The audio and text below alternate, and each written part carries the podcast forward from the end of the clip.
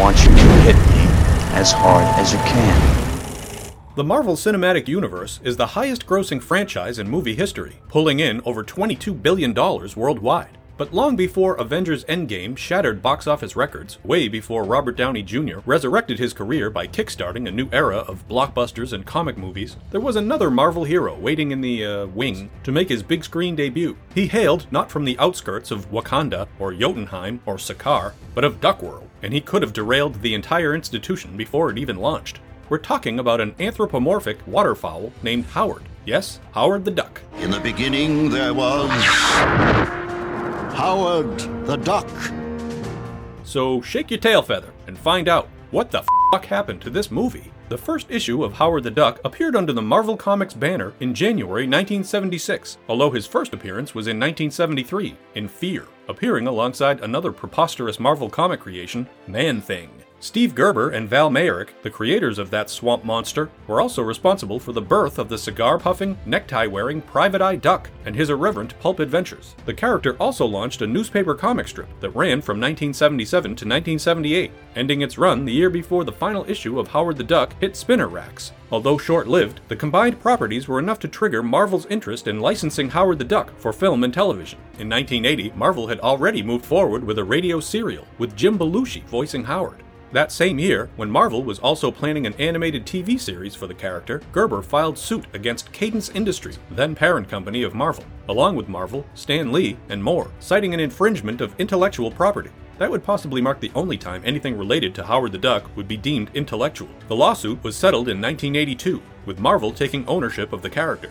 There was, however, a consulting agreement between the company and Gerber, the details of which have remained confidential. One fan of the existential satire was George Lucas. In the 1980s, Lucas was sifting through ideas for his next project, not to direct, which he hadn't done since the first Star Wars, and wouldn't do again until the prequels the following decade.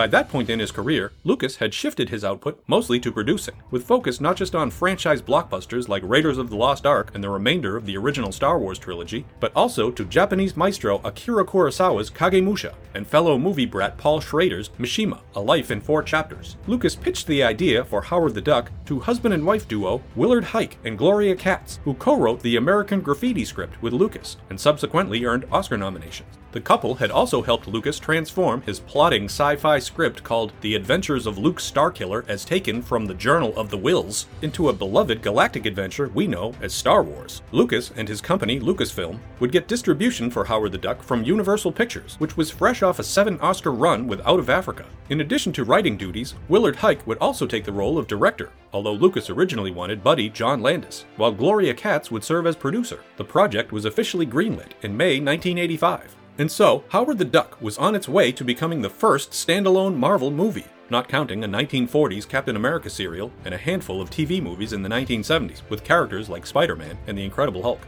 The changes to the personality, locations, and tone of Howard the Duck would begin almost immediately, showing an indifferent interpretation of the source material. During an early meeting with Steve Gerber, Huyck and Katz proposed that most of the movie take place in Hawaii, solely because the filmmakers thought it would be fun to shoot there. Howard's personality and look would also have to change. At one point, Howard the Duck was pitched as an animated feature, with Howard the Duck issue number 6 serving as the primary influence. But contractual details indicated that Lucas had to supply a live action movie to Universal. Through puppetry and costumes, Howard would go from a long eyed, rough edged Donald Duck look-alike to a plastic eyed, oddly proportioned bipedal creature. Through questionable writing, Howard would rely constantly on puns and inane one liners. No one laughs at a master of quack foo. Directly true to the source material would be the setting, Cleveland, which is punishment enough for the poor duck. What is this place? Uh, Cleveland? Cleveland? Uh huh.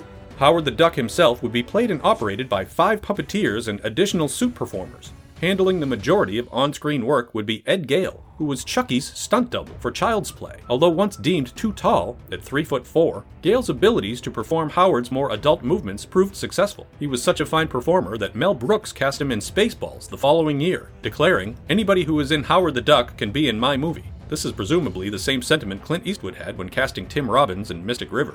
Oh, oh, oh, Originally cast to play Howard was 12 year old Jordan Prentice. You may recognize Prentice from In Bruges, or as the giant bag of weed from Harold and Kumar Go to White Castle. But because of child labor laws and a claustrophobic, barely ventilated suit, Prentice was relegated to providing Howard's more childlike movements. One scene came during the climactic battle with the Dark Overlord, where Prentice's costume caught on fire, which doesn't normally qualify as childlike movement. Voicing Howard would be a different matter altogether. Robin Williams, Martin Short, and John Cusack all auditioned for the role. But it would go to Admiral Ackbar himself, Tim Rose. It's a trap!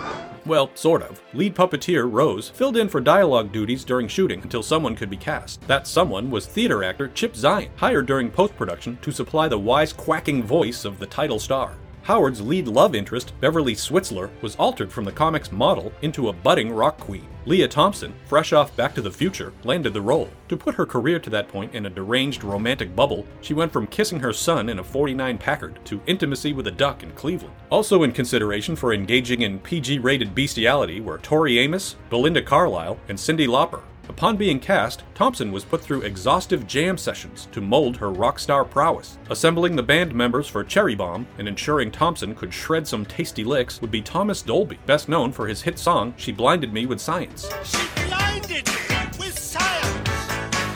Dolby also provided the band's songs with assistance from George Clinton of Parliament Funkadelic, which Thompson sang herself. John Barry, composer on a dozen James Bond movies, handled the score. Helping Beverly and Howard as museum janitor and fledgling scientist Phil Blumburtt was Tim Robbins, then with only a few credits on his filmography, with a recent notable turn in the John Cusack comedy The Sure Thing.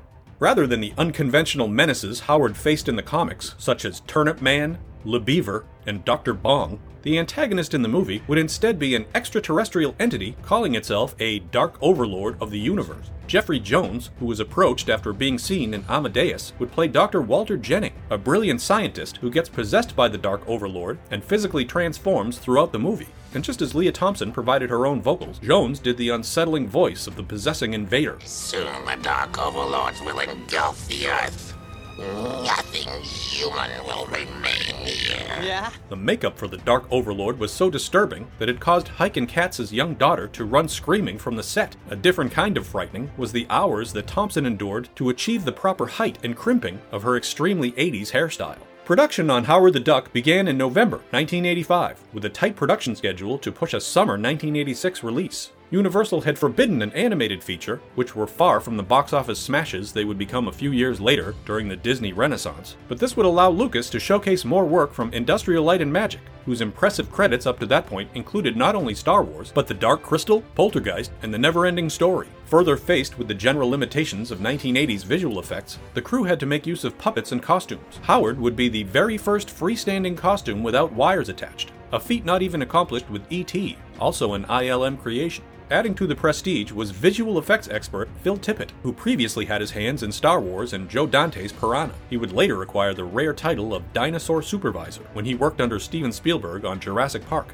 Tippett designed the true form of the alien adversaries and brought the Dark Overlord to stop motion life in the movie's climax. Howard would be realized through a $2 million animatronic suit complete with motors, remote controls, and batteries. The built in technologies came with their own hiccups, as nearby electronics or transmitters could interfere with the suits and cause them to go haywire. Fortunately, the crew gave the suit actors sufficient bathroom break, although it was an hour and a half process getting them out of and back into the suit. The costume would also rip at the seams, resulting in extended pauses and expensive reshoots for the production, which was already on a tight schedule. Sure enough, the duck from Marvel was proving to be an extended family member of Bruce, the notoriously uncooperative shark from Jaws. Elsewhere on the set, cinematographer Richard Kline was tasked with making Howard the Duck feel like a comic book, while production designer Peter Jamison tried to remain faithful to the source comics, especially during the early scenes taking place on Duckworld. While certain moments cram lazy puns onto the screen, Howard's home does maintain a lot of the comic's gritty aesthetic. From a fridge filled with beer bottles to the duck porno mag that Howard ogles. Who'd they interview this month?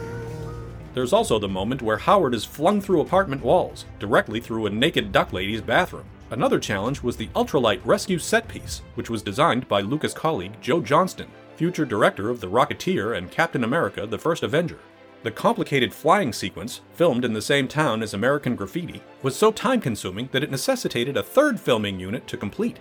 Howard the Duck co creator Steve Gerber certainly wasn't expecting much from the production, stating, The film is a misguided attempt to appeal to a mass audience and tells a rather simple minded alien monster story. It wasn't my Howard the Duck.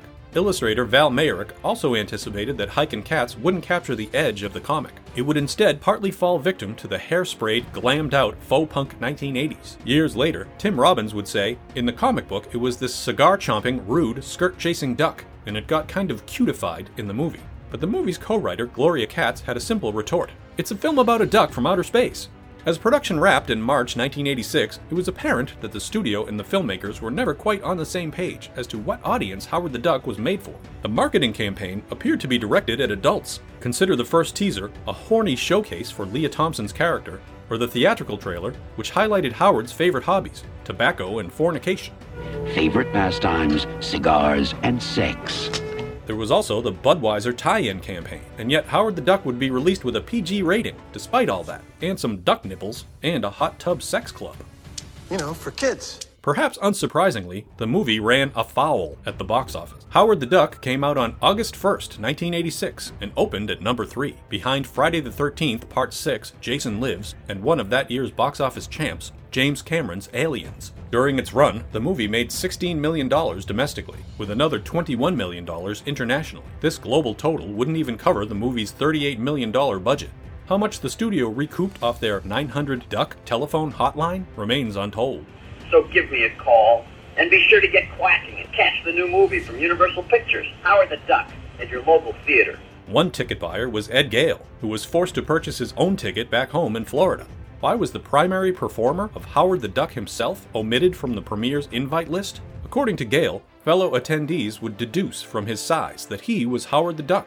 This went against Universal's goal in having Howard exist only as a character, not as a little person in a costume. Howard the Duck would be nominated for seven Razzie Awards, with four wins Worst Picture, tying with Prince's Under the Cherry Moon, Worst Screenplay, Worst Visual Effects, and Worst New Star. Years later, it would also be nominated for Worst Picture of the Decade. The rotten egg that was Howard the Duck became synonymous with Hollywood flops like Heaven's Gate and later Waterworld. The negative impact would be felt for years. Marvel wouldn't produce another domestic theatrical release based on its comics until 1998's Blade. Both the Dolph Lundgren version of The Punisher and 1990's Captain America went straight to video in the US, while Roger Corman's The Fantastic Four from 1994 would go unreleased altogether, except for bootlegs. The movie's atrocious reputation also greatly affected key players. Frank Price, then chair of the MCA Motion Picture Group, responsible for the production and distribution of Universal's theatrical titles, resigned after tense words with other Universal honchos. Price even, allegedly, got into a scuffle with executive Sid Sheinberg when arguing who was really responsible. Lea Thompson immediately jumped onto the rom com Some Kind of Wonderful, which she had originally turned down, out of fear that her new box office turkey would stonewall her career. William Huyck would never direct again, but he and wife Gloria Katz finally did get their trip to Hawaii, even if it was just to escape the bad publicity. However, Howard the Duck's disastrous performance did have one profitable outcome. Before the release, perhaps predicting the movie's inevitable failure and sweating over his messy divorce, George Lucas was forced to sell off Lucasfilm Animation subdivision, the Graphics Group. The buyer? Steve Jobs. The Graphics Group would be renamed Pixar which itself has since generated movies grossing over $14 billion worldwide. Today, Howard the Duck lives on as a genuine cult figure. There may have never been the sequel that Huyck and Katz originally hoped for and that some audiences dreaded, but he's still shown up over all forms of media, making numerous appearances in animated series, comics, and video game, all higher quality than the Activision tie-in game. He has also become something of a cosplay favorite, however ironic the intent.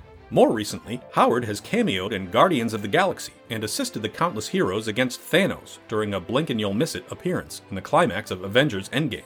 We also nearly got him in an animated Hulu series produced by Kevin Smith, but it wasn't meant to be. Still, all things considered, as our feathered star would say, Not bad for a duck from outer space.